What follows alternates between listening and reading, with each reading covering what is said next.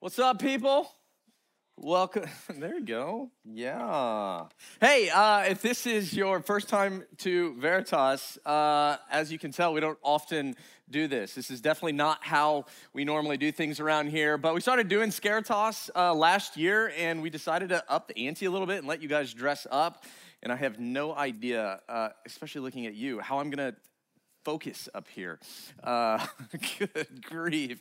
Anyway, uh, I'm excited to be here with you guys tonight. Uh, Scaritas is fun for us. We'll talk about some things that we don't often talk about. Uh, we'll get to do some things later that we don't often do. Uh, but more than that, I'm just thankful to be here with you all. Another opportunity to talk about Jesus. Uh, and to get us started, uh, I just wanted to ask this question actually, a s- set of questions.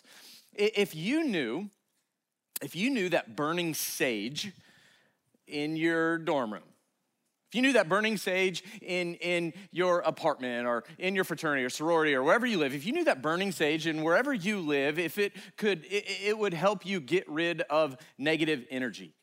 If you knew that burning sage would give you wisdom, would give you clarity, would you do it? What about astrology? Let's think about astrology for a second. If you knew that astrology, if you knew that things like horoscopes and zodiac signs, if you knew that somehow that could help you with relationship co- compatibility, finding a relationship, if you knew that, that astrology and horoscopes and zodiac signs, if you knew that that would help you determine whether or not that you have a connection with someone, would you buy into that? What if you could make things happen by manifesting them, right? What if you could like think hard enough, think long enough about certain things that that those things that you're thinking about, that you're wanting, that that you're thinking about, what if those things if those things could happen? Would you try it? Get a little darker here. If you could communicate with the dead. If you knew you could communicate with the dead, would you do it? What about a crystal? Right? If you knew that crystals could, could help with your anxiety, if you knew that, that holding a crystal or wearing a crystal could, could balance your mind, could rid yourself of toxicity, maybe fight a hangover, would you use one? I heard a yes. That's good. Should have anticipated that. Here's the question though, right? These things, all of these things, if we knew that they worked, would we use them? Would we try them? Would we do them? If we knew that they worked, would we do them? Maybe a different question. Should we? Should we burn sage? Should we manifest? Should we play around with horoscopes and astrology and crystals and seances and mediums and these kinds of things? Should we? Uh, years ago, there was a college student connected to Veritas, uh, say years ago, talking to a staff member. Staff member's no longer on staff, students gone. So there's nobody here, nobody on our current staff team, but was having a conversation at a coffee shop here in town. And he was telling the staff member that uh, recently his coworkers had started getting into crystals. So they would wear crystals uh, in certain settings, they would use crystals in meditation, uh, they would place crystals on their bodies in different therapy type settings, all for some of the reasons that we just mentioned. They, they use crystals to help fight anxiety, they, they use crystals to help boost low energy, block bad energy, generally speaking, for promoting health and wellness and healing and these kinds of things. And, and the interesting thing, at least for the student, was, was that it seemed to work. So his coworkers were, were talking about these things and, and using these things and, and describing the effect that they were having on their lives. And, and it was just interesting to the student because he said, Look, I, I'm listening to them talk about these things. I'm watching them. I'm working around them. I'm, I'm living life around, around them. And, and these things that they're doing, it seems to work. And so his interest went a step further and he started playing around with him himself. And as he was having this conversation with our staff member, staff member started asking some questions. Started asking some questions. Okay, tell me more about that. What are you doing it for? Why? What do you think it's doing? And it became quickly apparent that he wasn't that interested in actually thinking about answering those questions because for him, it didn't make sense that those questions would be asked. He didn't see what the problem. Why, why did it matter if it worked? What was, what, what was the issue if it actually helped? In other words, he was asking, what's the big deal if it works? What's the big deal with, with doing these kinds of things if they work? What would you say? I think it's a good question. I think it's a really good question. What's the big deal with these kinds of things if they help? What's the big deal if they work? It's a great question. But here's the thing though it's a good question, I don't actually think that it's a question that we're asking a lot. And by we, I mean me, my generation, millennials, you, your generation, Gen Z. I don't often think that we think about that question because we just assume that if it works, it's okay. We just, we're kind of pragmatists at heart, right? If it works, it's okay. If it works, it must be good. Why wouldn't it be? It's interesting, and I know that I don't need to tell you this because you all have phones, you have the internet, you have social media, but these things are exploding right now in popularity in our culture. All of these things that we're talking about are, are growing in popularity. What used to be somewhat alternative and or weird is now increasingly mainstream. And the interesting thing about that is if you do any reading on any of this stuff, your generation in particular is driving the bus. Your generation, Gen Z's fascination with all of these kinds of things is driving the increased popularity in the United States with respect to these things. So, back in 2019, uh, the, the US alone, the mystical services market. Uh, so, I had no idea what that was, but think astrology, tarot cards, that kind of stuff, crystals, those kinds of things. In the United States alone, the mystical service market is estimated to be worth $2.1 billion. That's a few years ago. It's skyrocketed by now. Skyrocketed. Zodiac Talk, we know this, right? Is, is all over. I mean, apps like CoStar and Sanctuary. Some of you probably have those apps on your phone, apps that have made astrology, they've made horoscopes, they've given us access to insights related to, to zodiac signs. They've made these things far more accessible, far more mainstream. And here's the thing we're increasingly interested in that. We're increasingly interested in checking those things out, increasingly intrigued, increasingly participating. So there's a study done by Fullscreen on Gen Z on these things, and they came up, or they, they found some things uh, like this 43% of Gen Z would make a big life decision, big life decision, 43%, based on a horoscope and or a tarot card reading. 43%. Also, this over 25% said that horoscopes and astrology influence my purchasing decisions. 25% of Gen Z says that, that when I think about buying something, when I'm influenced to buy something, it has to do with astrology and horoscopes. One in three agree that in this time of instability in the world, I turn to astrology to make sense of things. Another study done says that in the United States, age, uh, adults between 18 and 29, 40% believe in the power of astrology at least a little. And so I think all of those things, I don't know if you glaze over when you hear statistics, at the very least, right? What those statistics I think do is they, they say these things are increasingly popular and they should force us to ask the question why the rise? Why are they growing in popularity? Why are we increasingly interested in them? Why are we curious about these kinds of things? Lots of things that we could say. I found this quote, I thought it was pretty interesting. This is what it says Gen Z Insights, whatever that is. For a generation struggling to make sense of a politically and socially polarized world, astrology offers Zers. I've actually never heard you all referred to as Zers, but we're gonna go with it. Zers, a natural route for navigating uncertain times. It also affords a system to help better understand themselves, others, and in turn, the world. Now, there's a lot that's interesting to me about this quote, but that last sentence here, it also affords a system to help better understand themselves, others, and in turn, the world. Man, that sounds a lot like religion, doesn't it? It's really interesting to me that, that we're turning to astrology. So there's this phrase, maybe you've heard it spiritual but not religious right? So there's this growing population in the United States that, that aren't religiously affiliated. It's not that they're not spiritual, they want to be spiritual. They want the benefits of religion, but they don't want the baggage. They want the good that comes out of religion, whatever religion is, but, but they don't want the bad. And so they turn to things like astrology because it helps them understand themselves. It helps us understand others, the world, that's interesting to me. They, they were picking and choosing what we want based on what works. What works. If it, if it works, then what's the problem? If it works, then what's the big deal? That's what Adele said, actually, back in 2016. Hard shift, right? That's what Adele said, though, back in 2016. She's coming out of, she's away from music for a while. She's uh, coming back. She's got a comeback tour. She's got a comeback show. And after the show, she does this interview. And it's pretty interesting, but she talks about how freaked out she was.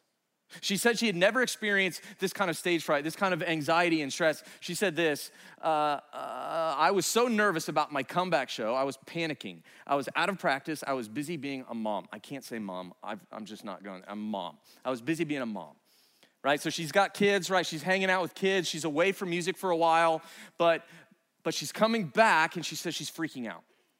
The interview, she, she goes on and on. She said, You know, I've, I've been doing this for so long. I've sang in front of thousands and thousands of people, but never have I experienced this kind of stage fright. Never have I had this kind of panic. Never have I had this kind of fear and insecurity and anxiety.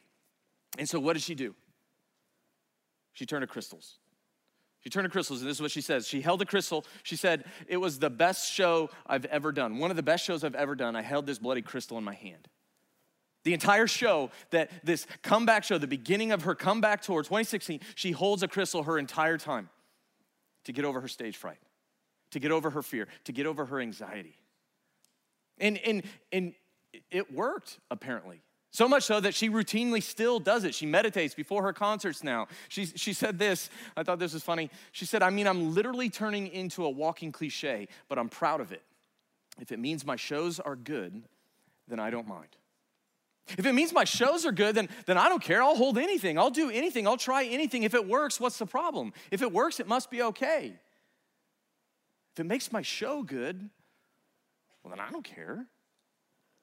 Manifesting, I mentioned this earlier. It's another one of these trends that's on the rise, right? If you don't know what manifesting is, that's all right, because it's kind of weird. But think this manifesting is this idea that, that you can turn thoughts and intentions into reality by just thinking about them.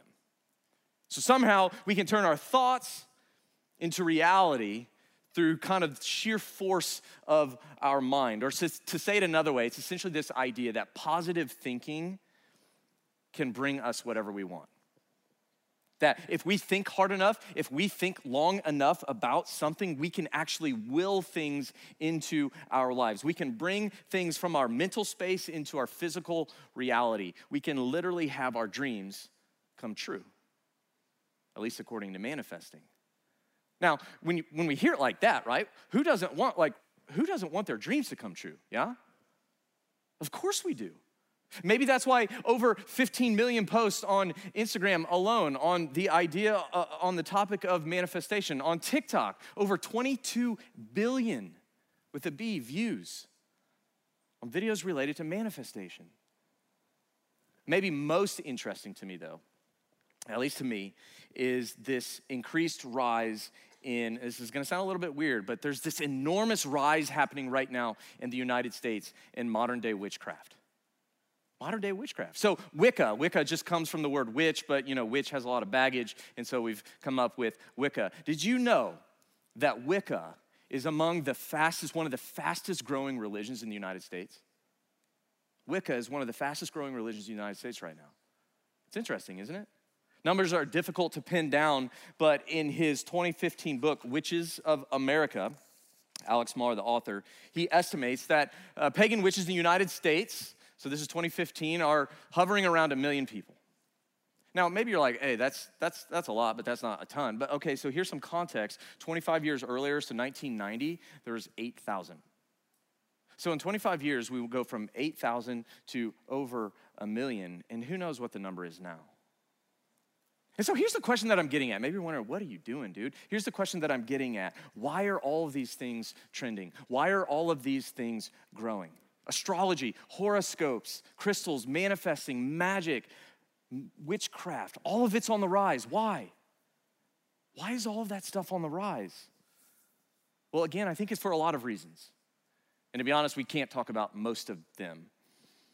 That's a conversation for a different day. But I want to say at least this I want to say at least is part of why all of these things are not just trending, but they're actually growing. They're becoming more and more mainstream. Part of why that's the case is because they're real and they really work.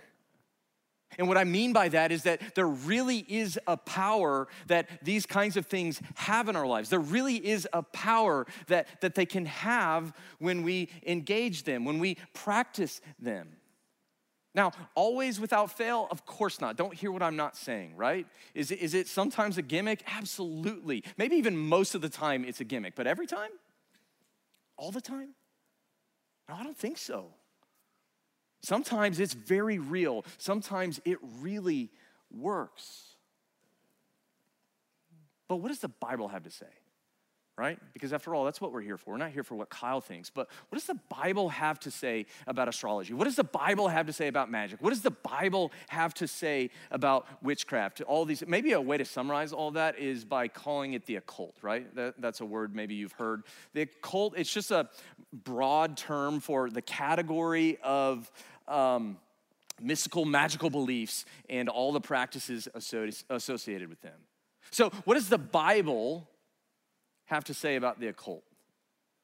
Well, this is what it says, uh, particularly about astrology in Deuteronomy chapter 4, verse 19. And when you, this is uh, God speaking to his people, when you look up to the sky and see the sun, the moon, the stars, all the heavenly array, do not be enticed into bowing down to them and worshiping things the Lord your God has appointed to all the nations under heaven.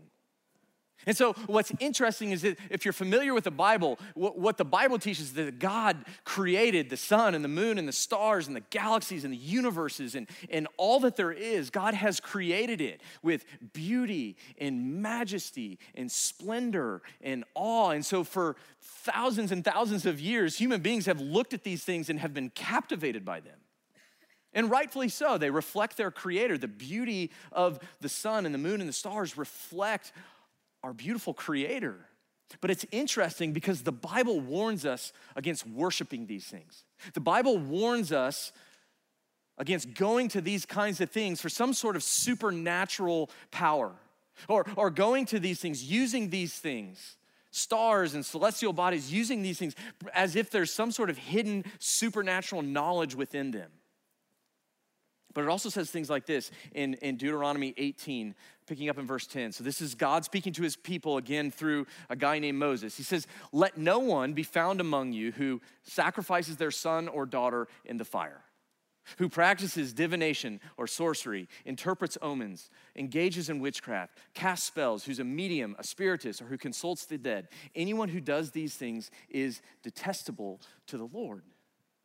See, if you think that this is an odd list, like why is this in the Bible? The reason it's in the Bible is because this is what people are doing. See, in the ancient world, this kind of behavior, though it's probably bizarre to us, was relatively common. The nations surrounding God's people were frequently, often engaging in the occult practices, things like this, everything on this list, the nations around God's people were doing. And God says to his people, You are not to be like the nations. You are not to live like the nations. You are not to do like, think like the nations. And he says these things are detestable to him. Another translation says abominable to him. Why? See, the Bible, it speaks so strongly uh, uh, about things like the occult because, not because that they're silly. It's not because they're, they're, they're just wishful thinking. It's not because it's foolishness. It's not because it's make believe, but to the contrary, it's very real. See, one of the things that you're confronted with when you read the Bible, if, if you've read the Bible very much, one of the things you're quickly confronted with is that the Bible is not shy about the fact that there's a realness, that there's a real power that often comes along with the occult. But here's one thing to know. Here's one thing to know that just because it works doesn't mean it's good. Just because it works doesn't mean it's good. So, in the New Testament, in the book of Acts, so Acts is the first book after the four Gospels. The first four books of the New Testament are biographies of Jesus. And then we get to Acts. And Acts is just the story, the biography, if you will, of the early church. So Jesus has died, he's risen, he's ascended to heaven, and what you're left with is the early church, the early followers of Jesus. The message of Jesus is going out, it's spreading. More and more people are hearing about Jesus, who he is, what he did, what that means for their life. And as that happens, more and more people are believing in Jesus, submitting to Jesus, pledging allegiance to King Jesus, trusting and hoping and loving Jesus. And it's interesting, as, as Paul and some other missionaries are going out and spreading the message of Jesus, uh, we read this in Acts 19, picking up in verse 18. We see this. Also, many of those who were believers, so this isn't believers in Jesus, this is people who were former believers in the occult, came, came to where Paul and these missionaries were, confessing and divulging their practices. And a number of those who practiced magic arts brought their books together and burned them in the sight of all a book burning, a magic book burning in the Bible. It raises the question why are they burning their books? Are, they, are these magicians, these former magicians, are they burning their books because they realized all of a sudden it was all a sham? Is it, is it because they realized that it was a fake or, or because they're finally having to be honest and say it's, it's been make believe? No, it's just the opposite. They're bringing their books because they know that there's a, there's a real power to it, but something about Jesus, when they encounter Jesus, when they're confronted by Jesus and the message of Jesus, that message, it changes them. So much so that they turn away from their magic books and burn them and turn to Jesus. See, one of the really interesting things, particularly in the book of Acts, is that what you see about the spread of the early church, anywhere the message, everywhere rather, the message of Jesus went, the occult was confronted. Everywhere the message of Jesus went, the occult was confronted. See, just because it works doesn't mean it's good. Just because it works doesn't mean it's good. So, that college guy that I mentioned earlier, the one that was asking the staff member, hey, what's the big deal? I, yes, I follow Jesus, but I also want to use these crystals. I want the benefits. I want the power. I want the healing. I want the lack of less stress and anxiety. What's the big deal if it works? Well, part of the response to that guy is just because it works doesn't mean it's good. Or rather, just because it works doesn't mean you should. See, God makes it pretty clear God makes it pretty clear to us that with respect to the occult, we should stay away. So Paul writes in Galatians chapter 5, he says this He says, The acts of the flesh are obvious sexual immorality, impurity, debauchery, idolatry, witchcraft. I mean, this, this is a pretty intense list. Witchcraft, hatred, discord, jealousy, fits of rage, selfish ambition, dissensions, factions, envy, drunkenness, orgies, and the like. I warn you, as I did before, that those who live like this will not inherit the kingdom of God. It's a pretty strong warning, isn't it? I mean, why is the Bible warning us so strongly? Well, I think that it's warning us, of course. It's, it's telling us, sure, that we should stay away. We've established that we should stay away from these kinds of things. We've established, I think, at least a summary uh, or so, that, that the Bible is not for, not in favor of, is against things of the occult, but we haven't really, I'm just being honest, I haven't really answered why yet.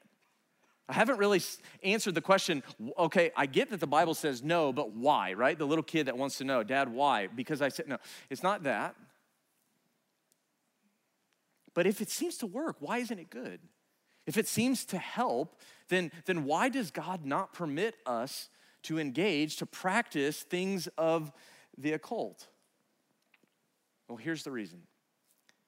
Here's the reason. It's because that this realness, that that real power, there is a real power. The Bible is comfortable admitting and acknowledging that there is a real power to these things, but here's the thing, that power is very dark. That there is a darkness, a realness, but a darkness to that power. So, two more stories, both from the book of Acts.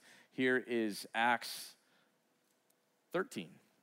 Paul and Barnabas, sent on their way by the Holy Spirit, went down to Seleucia and sailed from there to Cyprus. When they arrived at Salamis, they proclaimed the word of God in the Jewish synagogues. John was with them as their helper.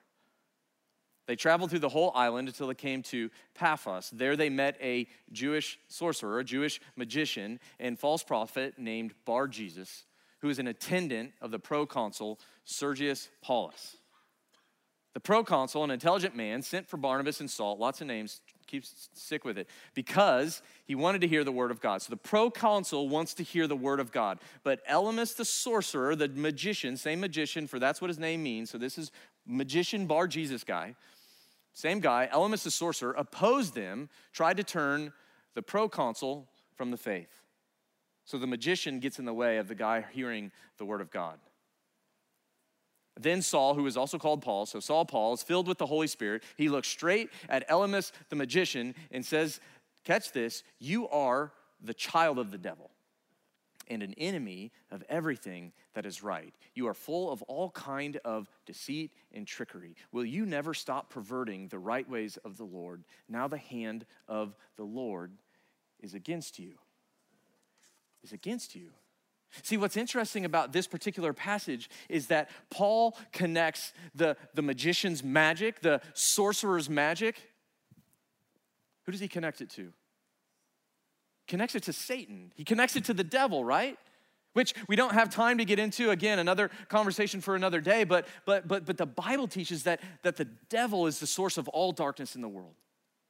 The devil is the source of all evil, all bad, all wrong, all not the way that it's supposed to be. The Bible is the ultimate source of all of those things. And Paul says, yes, the magic is real, but the source is the devil. In other words, this sorcerer has real magic power, but it's a dark demonic power. And what does that dark demonic power do? What does Paul say that that dark demonic power does? He says it deceives, it tricks, it perverts what? The right ways of the Lord. You see, that's what darkness always does. It always tricks, it always deceives, it always perverts what God says. It always tricks us into thinking that what God says isn't what's right and that we know better. It always deceives us into thinking something wrong about God. It always perverts what God says is actually the good life so that we think we know better. That's what darkness loves to do in our lives. Last story, Acts 16 as Paul and Silas were going to the place, so different encounter, different people, Paul, same Paul, different guy, Silas, we're going to the place of prayer. Uh, we, they were met by a slave girl who had a spirit of divination and brought her owners much gain by fortune telling. So they were profiting off of her power, if you will. She followed Paul and us, crying out, These men are servants of the Most High God who proclaim to you the way of salvation. This, kept, this she kept doing for many days. Paul, having become greatly annoyed, turned and said to the Spirit, I command you, in the name of Jesus Christ, come out of her. And it came out that very hour. So, again, a different encounter, different day, but she really did have power. She really did have power to predict the future. She really could tell people secrets about their lives. But again, those predictive powers were very dark, right? I mean, in this case, literally, a demonic spirit is what gave her the ability to do these things.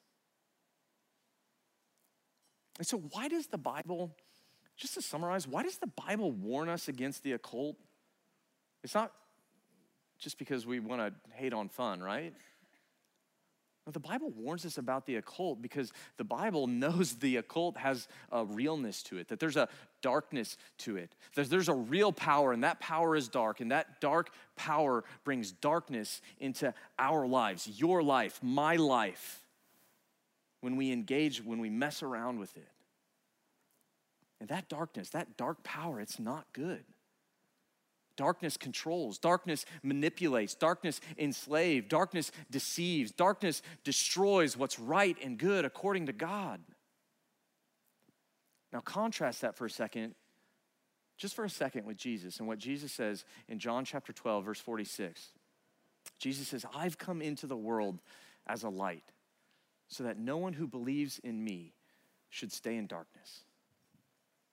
Music team, you guys can come back. I have come into the world as a light, Jesus says, so that no one who believes in me should stay in darkness. See, Jesus came to defeat darkness so that we, you and me, so that we could have light. His light, the light of life.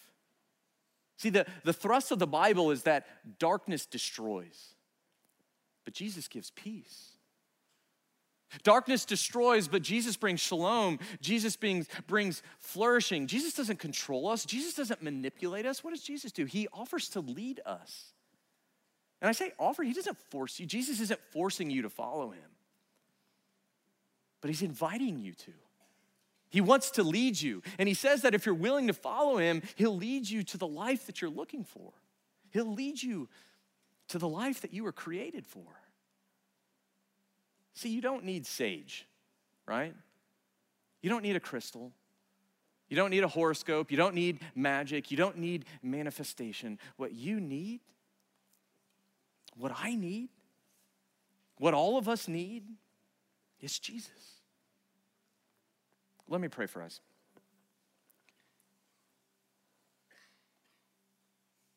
Jesus, I admit that there are many things in my life that I turn to other than you. And if anything, this, this conversation that we're having, it reminds me of the ways that I look to other things for all the things that only you can really give me. And so I pray for all of us here tonight that as we're interacting with these ideas that maybe we've thought about, maybe we haven't, maybe we're a little bit confused why we're actually talking about them. But the reason we're talking about them is not just because Halloween's around the corner, but we're talking about them because the Bible talks about them.